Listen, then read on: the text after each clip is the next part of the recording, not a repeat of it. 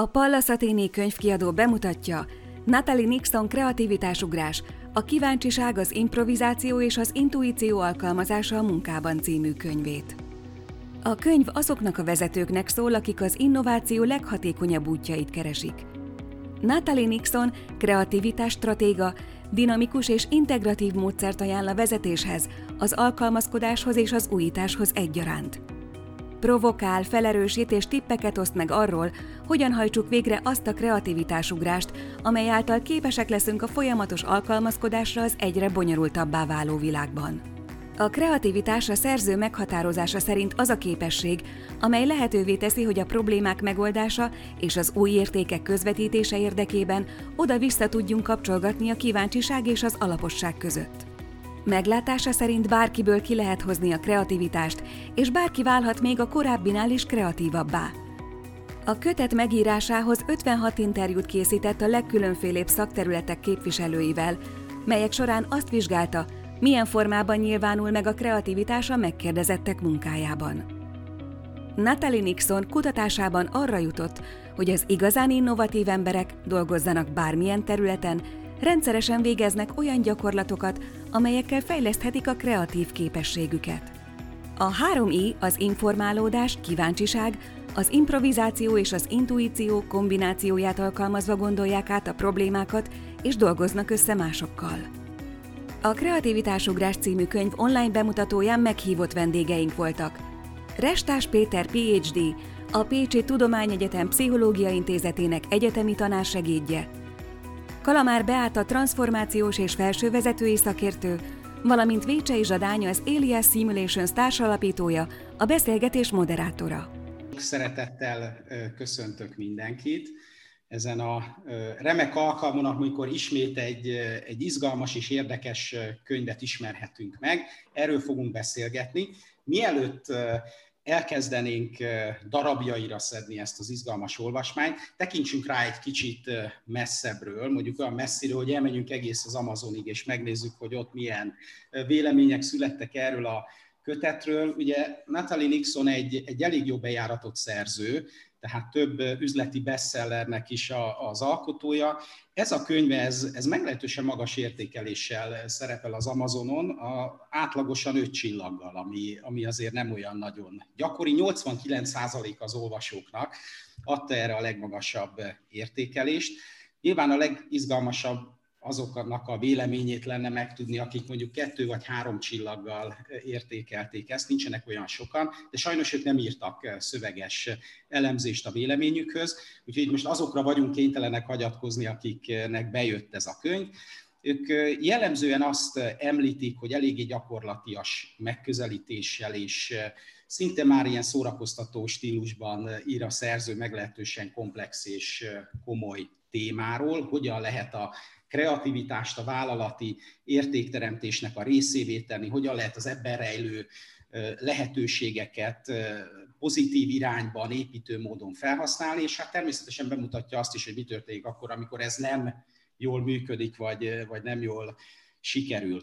Ami külön egy nagy öröm nekünk, magyar olvasóknak, hogy a 27. oldalon a Csíkszentmihályi professzort is meghivatkozza.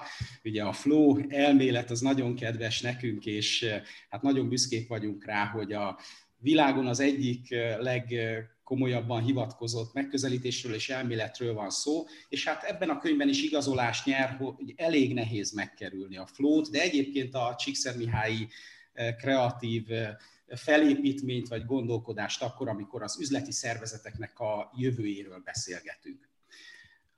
Említettem az előbb, hogy elég gyakorlatorientált ez a könyv. A szerző az a, a melléklet részeként például egy nagyon jó kis checklistát készített nekünk, ami segít abban, hogy feltérképezzük, meg helyesen értelmezzük azt, hogy hol is tartunk abban a folyamatban, hogy a kreativitásnak a lehetőségeit felhasználjuk a szervezetben. És arra gondoltunk Beával és Péterrel, hogy bevonnánk a tisztelt hallgatóságot és a közönséget rögtön itt a beszélgetés elején egy olyan kérdésnek a megválaszolásába, amelyet Natali tett fel, ezt azonnal látni fogjátok a képernyőn. ez lesz az első szavazás, ebből következik, hogy legalább még egy lesz, ez így van, ez majd a, a bemutatónk végén. Tehát ez az első szavazás már el is indult, tehát akik Zoomról követnek bennünket, azok már válaszolhatnak is. A Facebookosok azok lehet, hogy ezt nem látják, úgyhogy az ő kedvükért hagyolvassam fel a kérdést. Előszokott-e fordulni az, hogy hát el kell térnünk a forgatókönyvtől, vagy improvizálnunk kell, és akkor három alternatívát állítottunk itt nektek össze. Igen, ez gyakran előfordul, ritkán vagy egyáltalán nem. Eddig 15-en szavaztatók, várunk még egy kicsikét.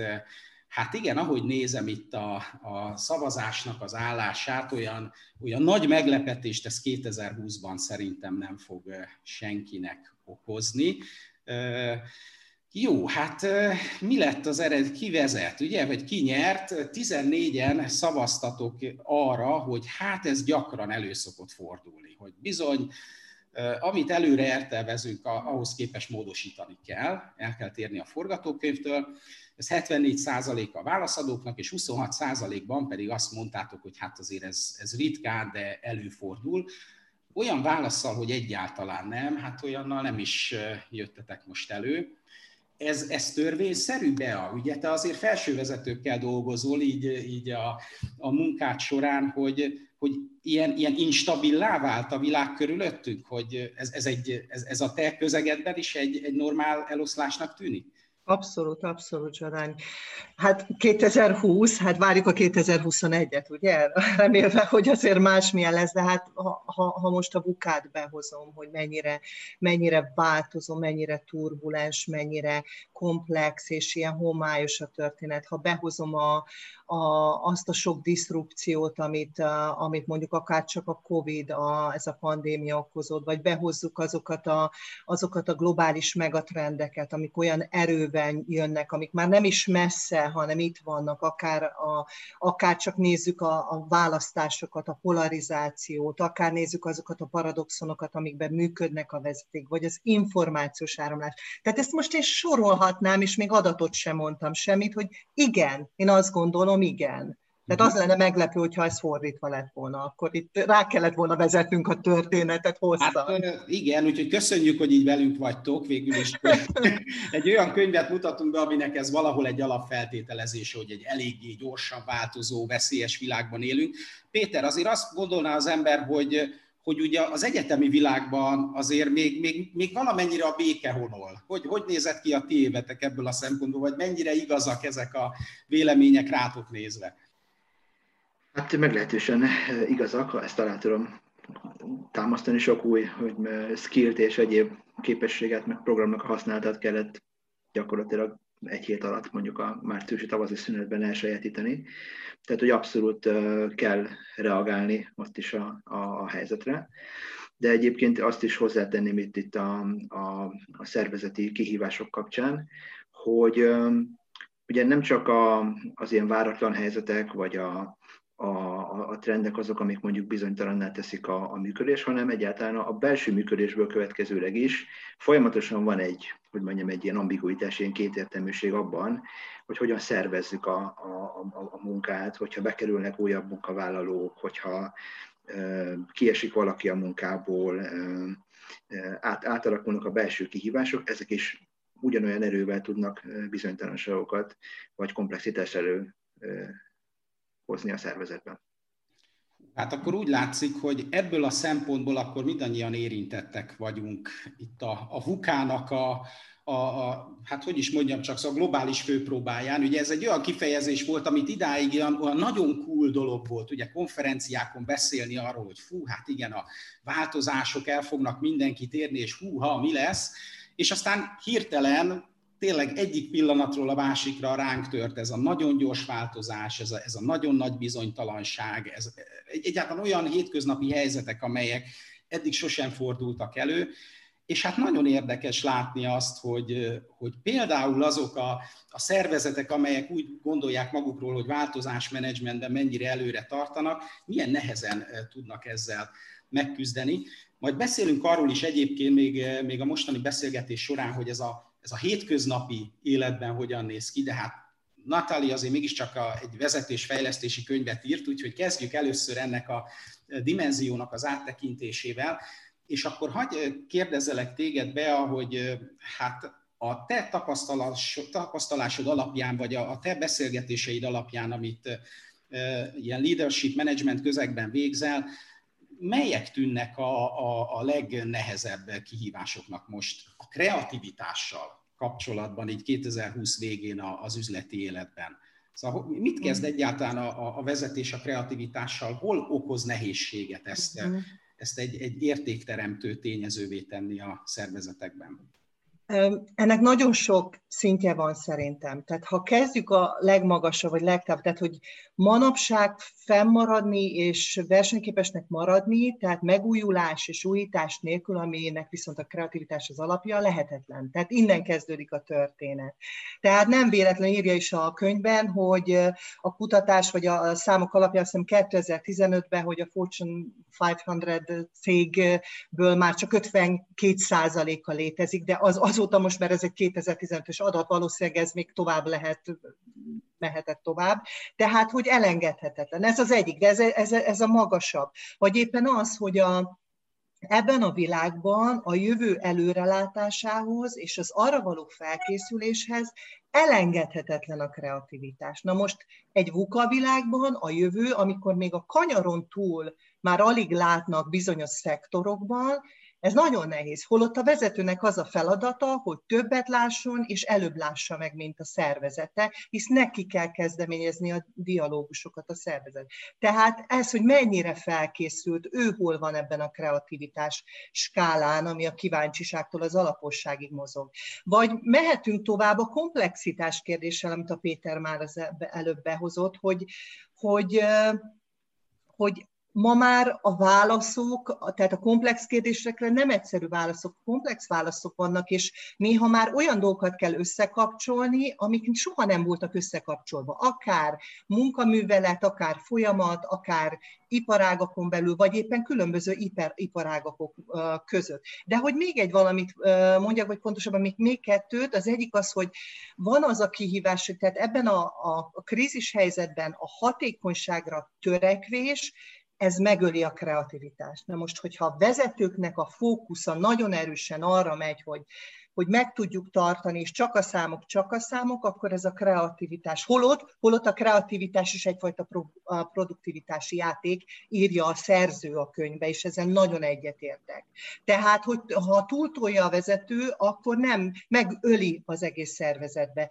És vagy még az utolsó, amit ide tennék, az pedig az, hogy a, a mai vállalatok, és azért ebben szerintem a váltok túlnyomó többség és a felsővezető túlnyomó többsége a múltra tervez. Tehát a múltbeli számok, eredmények, profitok, mind az alapján hozza létre terveket. Holott eh, szerintem a jövőbeni, tehát a jövőbeni a szervezetben lévő potenciálokra kellene tervezni, és ehhez meg megint csak az kreativitás az alapja. Szóval én azt gondolom, hogy itt nagyon sok meló lenne. Aha, hát ez, ez nagyon izgalmas egyébként, ugye, mert, mert amikor vészhelyzet van, azt gondolna az ember, hogy na akkor egyszerűsödnek igazán le a dolgok, és akkor jönnek ezek a nagyon szabályalapú megközelítések, de úgy tűnik, hogy van helye itt a kreativitásnak, mint értékteremtő faktornak. Péter, ti hogyan készítitek fel erre a jövő vezetői generációit? Szóval mit látsz, hogy, hogy hol kell ezt igazándiból segíteni, hogy aztán a BEA olyan emberekkel tudjon coachingolni, akik, akik tényleg ezt értik, érzik és, és helyesen alkalmazzák. Mi nem elsősorban vezetőket képzünk, hanem szervezett pszichológusokat. De, de, de nagyon, nagyon, nagyon sok mindenben hasonlít a, a, a, a két szerep, hiszen mind a két szervezeti szereplőnek nagyon jó kell érteni és ismerni azokat a rendszereket, amiket aztán elemez, amiket amikhez hozzányúl, amit, amit, amit változtatni akar. Ami, ami itt a, a könyv kapcsán érdekes és szerintem kiemelendő, és ez a, ez a komplex rendszerek kapcsán ez ugye visszatér, hogy csak akkor tudjuk menedzselni a rendszert, hogyha, hogyha értjük és, és ismerjük. Tehát Na, na és meg lehet ismerni egy komplex rendszert, mert ugye annak elvileg pont az a definíció, ugye, hogy szétszedett darabjaira, de abból még nem jön ki, hogy mire való. Igen, pontosabban meg, meg kell változtatni azt a fajta gondolkodást, ahogyan ezekhez a rendszerekhez hozzáállunk. Tehát pont, pont az, a, az a lényeg, hogy, hogy, ez a, hogy ez a múltbeli hogy mondjam, hogy meghaladott hozzáállás, hogy, hogy minden rendszer érthető, tökéletes, logikus, racionális és bejósoltan működik, hát azt látjuk, hogy pont, pont ennek a, az ellenkező, inkább, inkább irracionálisak, nem, nem, nem lineárisak, nem bejósolhatóak a, a működések, és a, hogy mondjam, a, a vezetői hozzáállást ehhez érdemes kalibrálni. Tehát, hogy um, és ez egy fontos idézet talán a, a, a könyvből, hogy ahhoz, hogy, ahhoz, hogy bonyolult dolgokat egyszerűvé tehessünk, ahhoz kell a kreativitás. Tehát, hogy pont a, pont a rendszerek megértéséhez kell egy ilyen kreativitás ugrás, hogy a könyv címét használjam, az, hogy egyszerűen máshogy lássuk azt a rendszert, amit, amit, amit vezetnünk. Ez azért jó, hogy ezt említetted, és köszönöm Péter, mert pont Rékától, nézőnktől kaptunk egy nagyon izgalmas kérdést. Azt mondja Réka, hogy a kreativitásunkra sok esetben a nagy nyomást jelentő helyzetekben van szükség.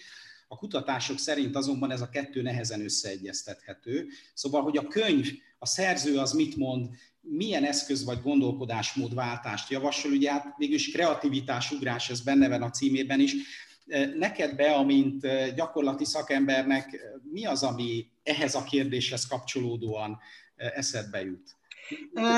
Igen, igen, ez nagyon, nagyon izgalmas, mert hogy a, ez a fight-flight, tehát ez a, a reakciónk, ez egyből berántódik, főleg krízis helyzetben és nyomás hatására, holott tényleg a, itt az a fontos, hogy hátrébb tudjunk lépni, hogy egy kicsit le tudjunk lassulni, hogy, hogy el tudjunk távolodni, hogy messziről rá tudjunk, tehát nem egyszer beszélgetünk a vezetőkkel, hogy zoom out, zoom out, mert, mert nem lehet nagy döntéseket, ezeket az ugrásokat teljesen mikromódon megtenni, mert a hal nem látja a vizet, ha benne van, tehát annak a halnak ki kell ugrania, és azt gondolom, ez, ez egy nagy tanulás a vezetőknek, hogy ilyen helyzetekben meglegyen az a reziliencia, meg az az agilitás, és most berántok más ilyen buzzwordöket, amivel ő ezeket meg tudja csinálni, és hátrébb tud lépni, tehát nem egyből bele, berántódik. Hmm. Tehát van egy fék ebbe. Ez az egyik, én azt gondolom, ami nagyon fontos. Oké, okay, ez, ez nagyon jól átvezet egyébként bennünket ahhoz a, a kérdéskörhöz, amelyet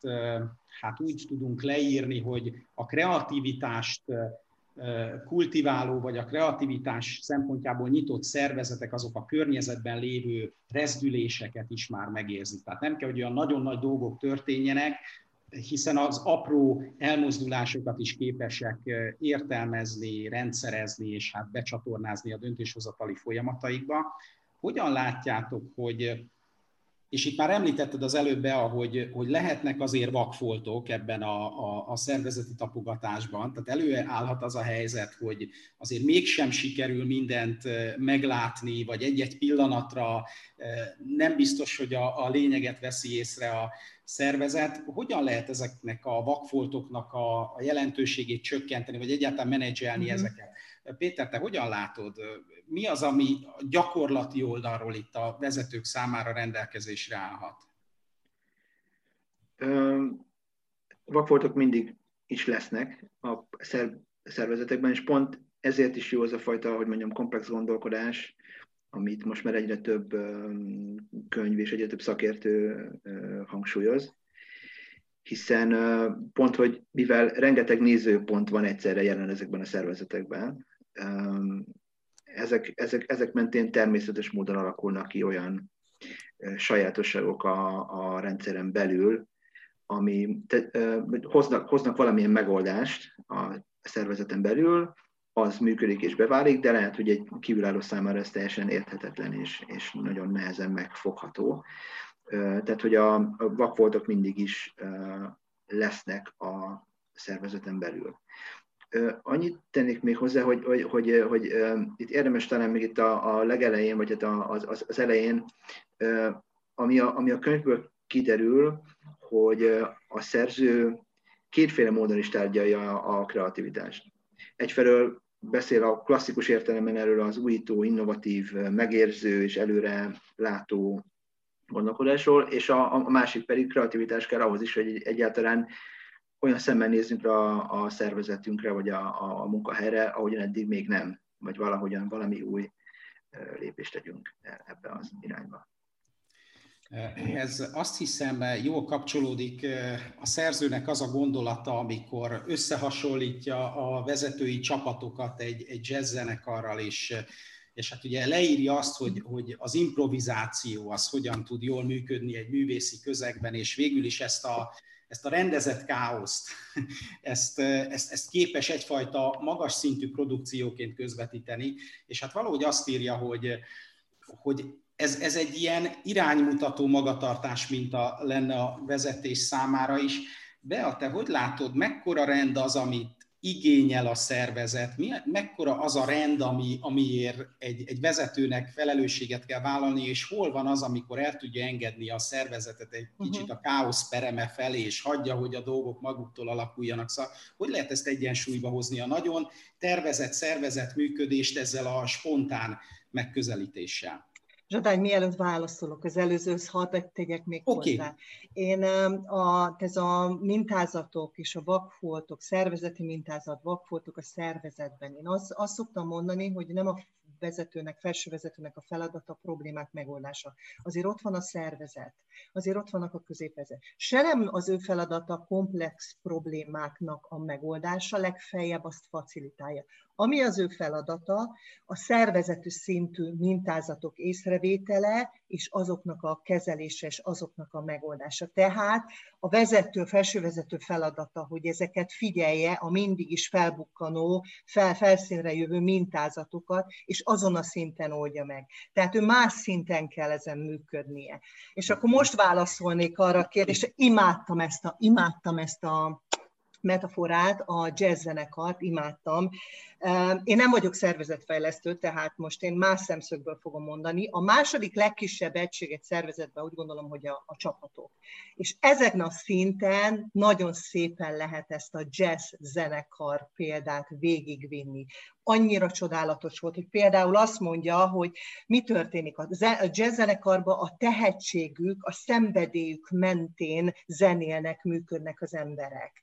Tehát melyik az a szervezet, az a szervezet sikeresebb, ahol úgy alokálják a munkát, ahol a tehetség és a szenvedély mentén történik, mert akkor nem kell motiválni. Ez az egyik. A másik példa, a párhuzam az, hogy ezeknek az embereknek van lehetősége szólózni, kitűnni.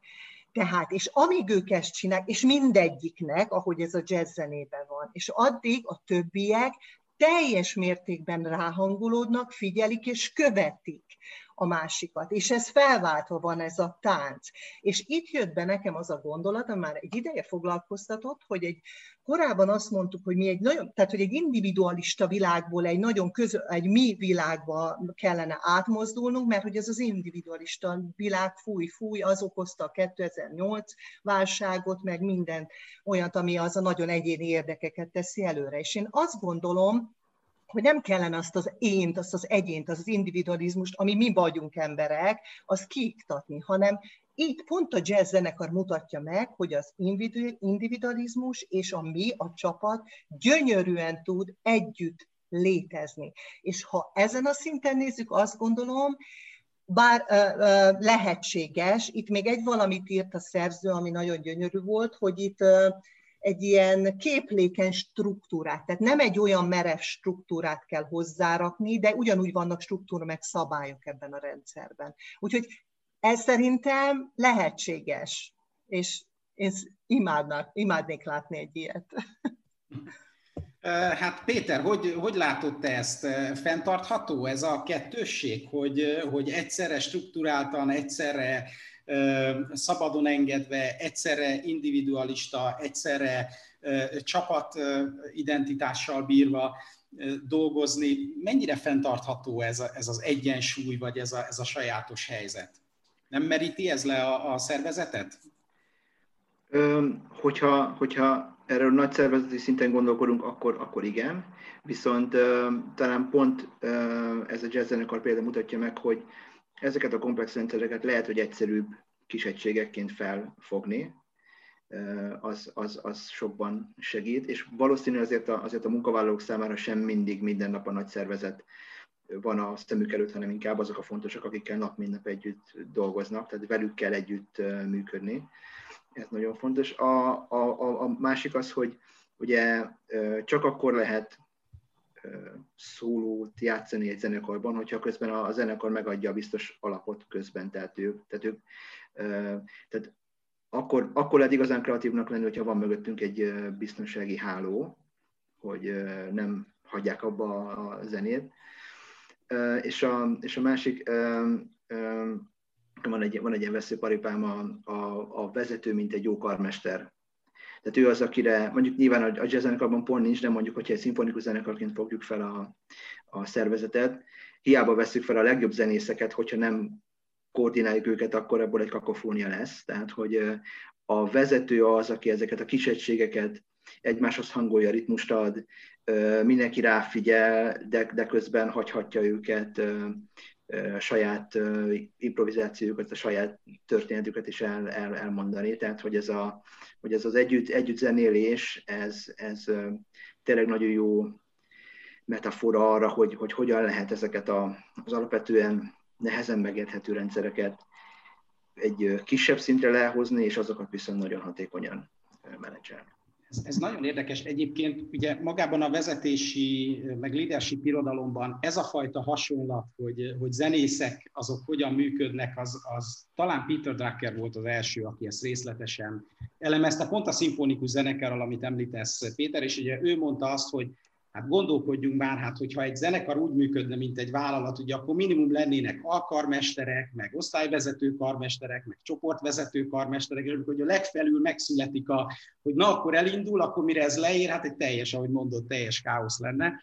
És erről jut eszembe egy nagyon tanulságos, rövid történet, amit Barabási Albert László osztott meg egy hasonló könyvbemutatón, Amerikában az egyik szomszédja egy híres karmester, nem emlékszem a nevére, elnézést kérek, de egy híres klasszikus zenei karmester, és hát mondja, hogy nem bírt magába, megkérdezte tőle egyszer egy olyan pillanatban, amikor úgy érezte, hogy ez nem udvariatlanság, hogy te, te szomszéd, ne haragudj, ezt én mindig meg szerettem volna kérdezni egy karmestertől, de egyébként a, a zenekar nélküle nem tudná eljátszani az adott darabot? És ugye nagyon jó volt a válasz, amit adott a fickó, mert azt mondja, hogy hát dehogy nem. Csak ott van a nagyon nagy különbség, hogy mennyi idő alatt jut el oda, hogy ezt el tudja játszani. Ott van a nagyon nagy hozzáadott érték a karmesternek, amíg létrejön a produkció. Ugye, amit te hallasz, mikor az előadás van, az már, már rutinszerűen működik. Tehát lehet, hogy ez a, ez, ez a vezetői szerepet talán még jobban kihangsúlyozza, hogyha így gondolkodunk, hogy bizony azért ez, ez, ez valahol egy coaching szerep, nem Bea? Tehát a, a, a vezető részéről is, ugye? Persze, abszolút, de hogy itt azért vegyük különbséget, hogy szerintem, amikor egy nagy zenekar játszik, egy filharmonikusok, ott azért van egy meghatározott kotta, ott meghatározott, tehát hogy az improvizáció, ami a szerző szerint nagyon fontos eleme a kreativitásnak, az, az nagyon erősen például ennek a jazz példáján jön be, hogy uh-huh. ott is van egy zenei csomag, de hogy azon belül ők eltérnek és improvizálnak. És előrébb jönnek és visszajönnek. De abszolút egyetértek Péter, és ezt a szerző is mondja, hogy a bizalom, tehát az egy nagyon fontos tényező ennek a kreativitásnak, kreativitásugrásnak a megteremtéséhez. Oké, okay, hát akkor ha már most itt szó volt vezetőkről, meg szó volt klasszikus zenészekről, meg jazzzenészekről, akkor most próbáljuk meg a, a könyvnek a fő üzenetét a, a hétköznapi életnek a helyzeteiben vagy szintjein értelmezni. Hogyha, és ez egy, egyfajta ilyen záró kérdés is, úgyhogy biztatom a hallgatóságot, hogy most akkor jöhetnek a kérdések. Látom, Réka már küldött egy újabbat nekünk, mindjárt fel fogom majd tenni a két szakértőnknek. De így akkor egyfajta záró kérdésként foglalkozunk egy kicsit azzal tehát, hogy, hogy úgy a, a hétköznapi élünk szintjén milyen tanulságokkal szolgál ez a kötet, hogyha ajánlani kellene nem egy vezetőnek, nem egy speciális helyzetben lévő nagy felelősséggel bíró, ilyen kiemelt szakterületnek ezt a könyvet, hanem mondjuk itt egy egyetemi hallgatónak, vagy egy szülőnek, akkor mi lenne az a gondolat, amiről úgy gondoljátok, hogy ez, ez számukra is izgalmas lehet? Kezdjük most vele, Péter. Én azt hiszem, hogy, hogy még eléggé benne vagyunk abban a, abban a gondolatmenetben, hogy a világ teljességen megérthető körülöttünk. Tehát, és nyilván e, ehhez azért ragaszkodunk, és próbáljuk ezt minél tovább, hogy mondjam, egy ilyen életfilozófiaként tenni magunk elé, de hogy egyre inkább rá kell ébrednünk, hogy, hogy túl sok, hogy mondjam, nem igazán száz százalékban bajosolta körülöttünk ez a, a, a világ, és ezt, ezt el, kell, el kell fogadni, és ehhez kell alkalmazkodnunk hosszú távon. És ehhez, ehhez te úgy látod, hogy ez a könyv ad gyakorlati szemléletet, segítséget. Igen, azok a, azok a kis feladatkérdések, amik az egyes fejezetek végén vannak, azok akár egy, akár egy ilyen önismereti munkát is végig tudnak vinni, vagy éppen el tudnak indítani. Igen, ez, azok egyébként nagyon jók, azt kifejezetten ajánlom, hogyha van még köztetek olyan, aki a névjegyzékkel, meg a szószedettel, meg, a, meg az ilyen mellékel dolgokkal kezdi, akkor, akkor nem fog csalódni ebben a könyvben. Bea, te mit javasolnál a, a hétköznapi énünknek? Mit vigyünk el ebből a kreativitásugrásból? Én nagyon sok ilyen apró, apró kis finom falat ott vettem ki. Például az egyik az nagyon fontos, hogy a, tehát hallgassunk az intuíciót. Tudom, hogy ez könnyű mondani, de hogy nem, mert hogy elkezdjük validálni, és annyiszor mond, hogy tudtam, tehát ott lett pont, tehát hogy hallgassuk, tehát ne állítsuk meg az intuíciót, vagy hogy merjünk, merjünk kérdezni, merjünk kérdéseket feltenni, akár magunknak is merjünk, merjünk merész kérdéseken ábrándozni. Na, ez nagyon szép, nagy. Tehát amikor így kinézünk az ablakon, vagy éppen megyünk a tömegközlekedésen, és akkor néha várunk, vagy vagyunk egy ilyen állapotban, akkor merjük e, ezt feltenni. Vagy éppen a hibázást nézzük, mint lehetőséget. Mert például a post-it notes a 3M-nél az úgy született, hogy egy hibázásból és én azt gondolom, hogy egy, van egy nagyon alapvető dolog, amire én rájöttem, és ez a, az, a, az, hogy valójában a kreativitás egy oda-vissza tudni kapcsolni a kíváncsiság és az alaposság között, ez a kijelentése a könyvnek, aminek nagyon megörültem, az egy kicsit arról is szól nekem, hogy ez egy csapat dolog. Tehát, hogy, hogy merjünk társakat, cinkos társakat találni abba, hogy közösen gondolkodjunk, ötleteljünk, akár a saját elakadásunkon, tehát, hogy most mi lesz a karrierünkkel, mi lesz a jövőnkkel, hogy alakul ez a jövő, milyen, milyen lehetőségek várnak ránk, és, és akkor bátran challenge a status quo-t.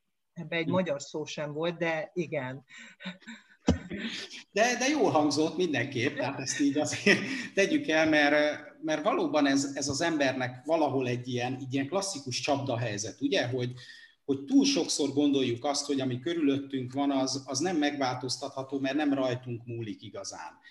Biztos valami múltin múlik, biztos valami olyan erőn múlik, amihez, amihez nekünk nincsen hozzáférésünk, vagy ami, ami, amihez mi túl kicsik vagyunk és talán ez, ez a könyvnek az üzenetében valahol végig ott van, hogy ugye valahol a, a, a te személyes boldogulásod az, az, az nálad kezdődik. Ugye a, a dolgok azok nem megtörténnek velünk, hanem mi tesszük őket megtörténhetővé, vagy megtörténté. Úgyhogy, úgyhogy jó volt ez be, én köszönöm, hogy ezt mondtad. Na Réka, nézzük a második kérdéset, és akkor itt rögtön buzdítanám a hallgatóinkat, nézőinket, hogy nyugodtan küldjetek kérdéseket, mert most meg fogjuk még tudni egy pár perc erejéig ezeket válaszolni. Tehát gyakran érezhető, hogy az információk gyűjtése képes megzavarni a tisztánlátást és elnyomni a megérzéseket, ugye Bea ezt említetted az előbb. A kreativitáshoz szükséges informálódás és intuíció, az hogyan tud együtt létezni. Valószínű itt Réka arra az ellenmondásra gondol, amit ugye a szerző az, mint egy ilyen állítás az elején meg is fogalmaz, hogy ez a kreativitás két tök különböző erőnek a, a, az eredője valahol. Szóval hogy lehet ezt összerakni? Péter, kezdjük most veled, és akkor utána be, be majd tiéd lesz a szó. Szóval hogy lehet ez, hogy, hogy létezhet ez együtt? Meg lehet ezt oldani? Um, szerintem igen. Uh, nyilván ez, egy, ez, egy, ez megint egy ilyen tanulási folyamat, hogy uh, ugye itt a, a Herbert Simon féle korlátozott racionalitás uh, elmélete, ami, ami ide kapcsolódik, tehát hogy ugye egyfelől uh, képtelenek vagyunk minden információt összegyűjteni, másfelől, ha össze tudnánk gyűjteni, akkor sem tudnánk minden foglalkozni, hiszen a, a mentális képességeink nem elegek hozzá. Tehát, hogy, a, hogy ezekben, a, ezekben a komplex rendszerekben, amit mondjuk most a szervezetekre igazak, folyamatosan olyan, olyan, olyan, helyzetekbe kerülünk, amikor úgy kell döntést hoznunk, hogy nincs, nálunk nincs, nincs meg nálunk a, az, az összes információ. És, de, de mégis kell valahogy dönteni, hiszen ezek ugye a szervezeti mindennapokhoz tartoznak. És ugye a, a, a könyv címe, ugye a kreativitás ugrás, vagy creativity leap, amikor ugye, amikor elengedjük ezeket. Tehát azt, azt, azt, azt mondjuk, hogy ez most elég információ ahhoz, hogy, hogy valahogyan döntsünk, és másfelől pedig nem is reális törekedni arra, hogy minden információt be tudjunk gyűjteni. Tehát, hogy itt van egy ilyen trade-off a kettő között, hogy egyfelől megtanuljuk, hogy ne várjuk az összes információt, hiszen nem ilyen gép, gépies módon döntünk, másfelől pedig találjunk kreatív megoldásokat arra, hogy ezeket az, az információhiányos helyzeteket ezeken túl tudjunk lendülni. Hát ugye azt szoktuk mondani, hogy a mai világ az abban különbözik mondjuk 10 vagy 20 évvel ezelőtti világtól, hogy, hogy ilyen information overload, ilyen információ túltengés vagy túl áramlás irányul felénk, nagyon sok információ, és ebben megtalálni a, a helyeset. Valószínű Réka is erre utalt, hogy hát ez, ez azért nem egy olyan egyszerű dolog.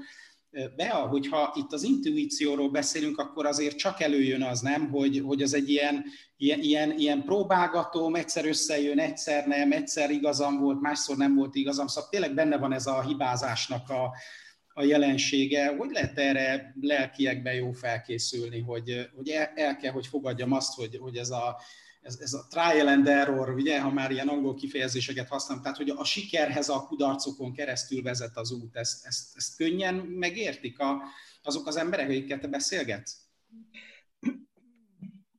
Én azt gondolom, hogy itt, itt tényleg, hogy ha most különböző vezetőket nézem, és ha profiloznám őket, azért profilozom őket, ezért másképp működnek, és van olyan, aki nagyon erősen támaszkodik a megérzéseire, és azért, ha kutatások is azt mondják, hogy azért a megérzések azok 90-valahány százalékban, 5 körül, azok az általában bejönnek. Mert hogy ez az érzékelésnek a több szintjén történik. Tehát nem csak azt, amit a racionális agyunk mond, hanem az, hogy egy, van egy ilyen a hatodik érzék, vagy a többi érzékünk, mint egy, egy sokkal erősebben működik. Ez a, ez a maszkulán világban is így van? Tehát mondjuk a, a férfiak által még mindig dominált vezetői szinteken is ezt látod? Hogy? Hát, hogy, hogy ez a megérzés, ez az intuíció. Van, van. Én most például egy pont a fejben egy férfi vezetőre gondoltam. Tehát aki nagyon erősen működteti ezt, és nagyon jó döntéseket hoz.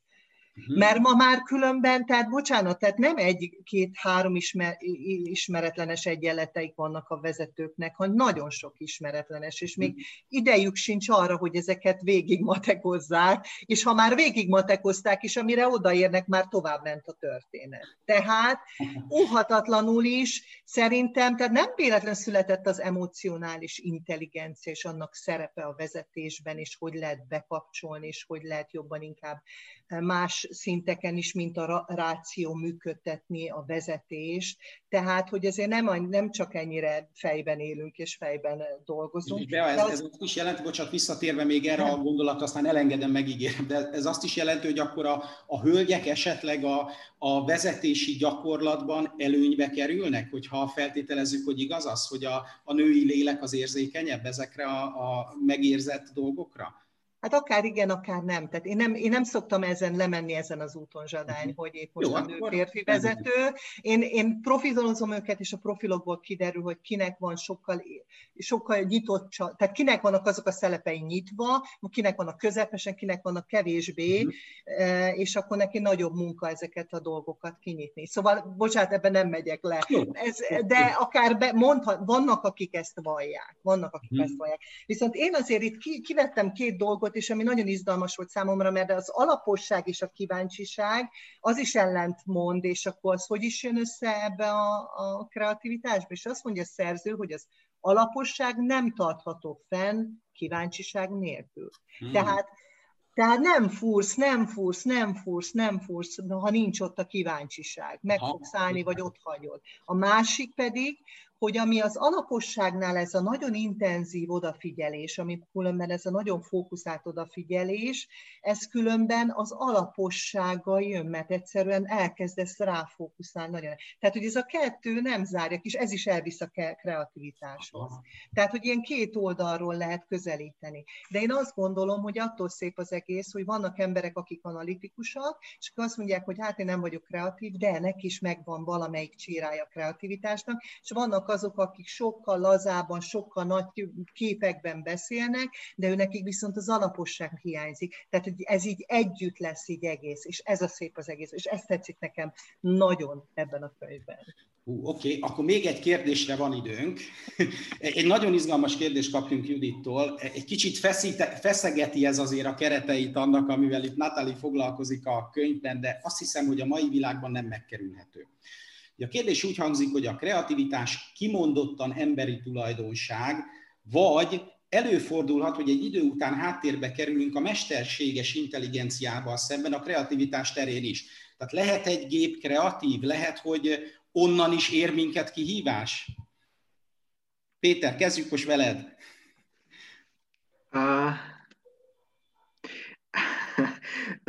nem, nem biztos, hogy, hogy, hogy teljesen itt a, itt a gépek meg a mesterséges intelligencia kapcsán tehát, hogy lehet, tehát ugye azt látjuk, hogy ezek a mesterséges intelligencia megoldások, ezek nagyon erőteljesen az életünk mindennapi részévé válnak, és tulajdonképpen már probléma megoldási szinten is túlhaladtak. Tehát képesek a klasszikus értelmezés szerint kreatívan viszonyulni egy-egy kihíváshoz. Talán én, én, én nem hiszem, hogy, hogy, hogy az embert megelőznék, már nyilván, hogy mondjam, ilyen kapacitásban és nem tudom, egyéb gépés tulajdonságokon persze igen, de a, a, a legtöbb ilyen